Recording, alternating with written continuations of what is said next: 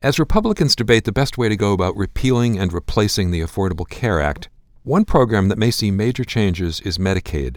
Last year, Speaker of the House Paul Ryan released a proposal that includes setting per capita caps on federal Medicaid spending. I'm Stephen Morrissey, managing editor of the New England Journal of Medicine, and I'm talking with Andrew Goodman Bacon, an assistant professor of economics at Vanderbilt University. Professor Goodman Bacon has co authored a perspective article about publicly financed medical care before the Medicaid program and the lessons that that history can offer for the Ryan plan. Professor Goodman Bacon, you write in your article that a per capita cap is intended to reduce the amount and the variability of federal Medicaid expenditures and provide the states with an incentive to reduce their Medicaid costs. So, what evidence do Ryan and other supporters have to back the idea that capping federal spending will inspire states to innovate? I would say that the idea that a per capita cap for federal Medicaid spending will reduce the level and variability of federal spending is mechanical that's exactly what the policy will do by design. They are hoping that by making states face the full cost of choices that they make in their Medicaid programs, such as who to cover, whether or not to put limits on utilization, and how to reimburse for services, they're hoping that by making states face the full cost of those choices, states will then structure their programs more efficiently and ultimately save money in the entire Medicaid program, both for the states and for the federal government. In fact, in your article, you write that the pre Medicaid system for publicly financed medical care achieved low spending by putting tight restrictions on just those things who could receive care and what services were covered. Could that happen today? How much leeway do states have in limiting the coverage they provide under Medicaid? States operate Medicaid programs under a range of requirements. And this was the original quid pro quo in the Medicaid legislation that was passed in 1965 and implemented across states throughout the rest of the 1960s. The federal government wanted to ensure that states would provide sufficient coverage, that is, fill in the coverage gaps that had existed prior to Medicaid and cover a well defined set of people across all states. When Medicaid first started, the federal government offered more generous financing, and that was the open ended federal state financing system that governs Medicaid today. And in exchange, the federal government placed requirements on states about what coverage, what groups needed to be covered under Medicaid programs, and what services needed to be covered. And so today, states still operate under many of those requirements. Medicaid eligibility has expanded over time, and new services have obviously come into play. But many of the things that states balk at today are requirements that they cover certain populations with no cost sharing and certain services with no restrictions on utilization. And so, in many per capita cap proposals that are being put out right now, states will lose federal reimbursement, and in exchange, they will gain what's often described as flexibility, and often that means that they will no longer need to abide by many of those restrictions. They can limit coverage for certain groups, they can limit utilization for certain kinds of services, they can impose cost sharing on recipients, and this is viewed as a way for states to make their programs more cost effective. That's the way that the policies are sold right now. Clearly, both states and the federal government would benefit if each Medicaid recipient cost less. Are there strategies for making Medicaid spending more efficient without reducing the number of people who are covered, without reducing the quality of their care? There might be. Many of the new levers that states will gain under these proposals are less about efficiency per se and more about changing the size and the scope of the program. Much of the historical evidence that we offer in our article suggests that that will be the main way that states will respond to restrictions on federal financing. So, the historical context for our claim is that prior to Medicaid's passage in 1965, states and the federal government did share the cost of medical care for welfare recipients in the U.S the way that the federal government financed those pre Medicaid programs was by a capped system, very similar to what Paul Ryan and others have suggested now. We use historical data on the number of people who received those programs and how much was spent on them. And we use some other primary source materials from that time that describe the structure of the pre Medicaid policies.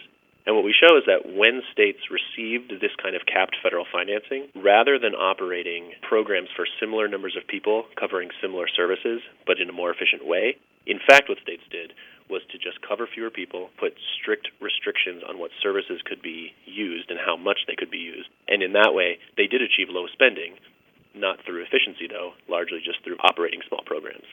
You say in your article that currently, by increasing tax revenue and reducing cash transfers, Medicaid saves governments $21 billion a year. If we had federal caps on Medicaid spending, how would that affect state budgets, state economies? There is a new literature in economics and among social scientists that is trying to understand how Medicaid's coverage of children in different times throughout history has lasting effects on those kids, both in terms of their health and in terms of their behavior. The conclusion that Medicaid coverage from the 60s is today saving government $21 billion comes from some other work I've done trying to track the effects of Medicaid's introduction in the 60s on cohorts who were kids back then and are adults today.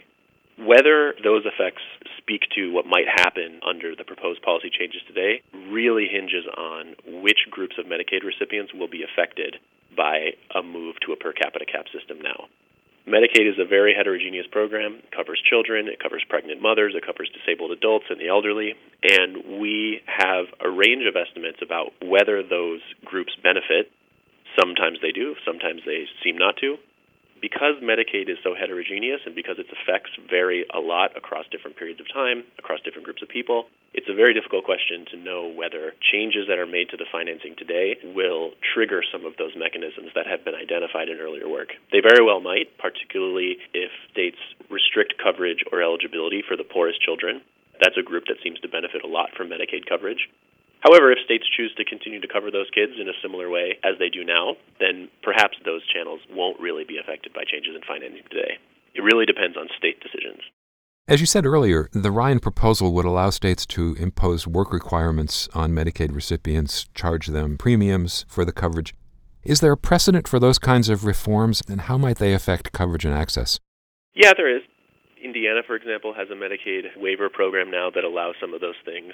And many other states have sought permissions to do things like you mentioned, impose work requirements, or things like job search requirements, or charge premiums, or offer recipients savings accounts that they can use to afford new cost sharing impositions.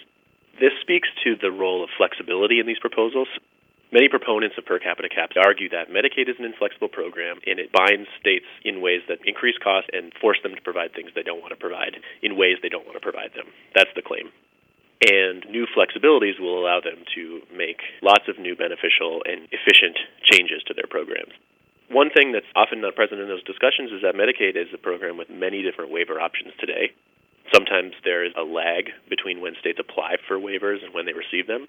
But many different states run many different kinds of Medicaid programs that do, in fact, deviate from some of these original requirements of the program. And so I think one important issue for specific proposals that would impose this kind of new financing structure, these proposals need to be clear about what new flexibilities are going to be granted to states over what they have right now. So, to your original question, are there precedents for these aspects of Medicaid programs? Yes, there are in different states. Currently, states can actually do many of the things that are being discussed in per capita cap proposals. Finally, what's the current outlook for the Ryan plan and for Medicaid reform in general? Well, as far as I know, the governors recently met with the Trump administration, and some governors, such as John Kasich, have come out against a block grant program, which is, has been proposed in Medicaid many times throughout history, and differs slightly from per capita cap proposal. But they seem to largely support per capita cap proposal. My expertise is primarily in, in the history of the program, but it seems like many of the new proposals that kind of go along with broader ACA repeal efforts would, in fact, include some of these changes to Medicaid financing more broadly. It's also worth noting that several other times in recent history, proposals to change Medicaid's financing structure, either to turn it into a block grant or actually to turn it into per capita caps, have come up for consideration in Congress. In fact, in the 90s, there was to some extent bipartisan support for a per capita cap proposal. In those instances, it has not succeeded. So it remains to be seen, I think, what will happen this time around. Thank you, Professor Goodman Bacon.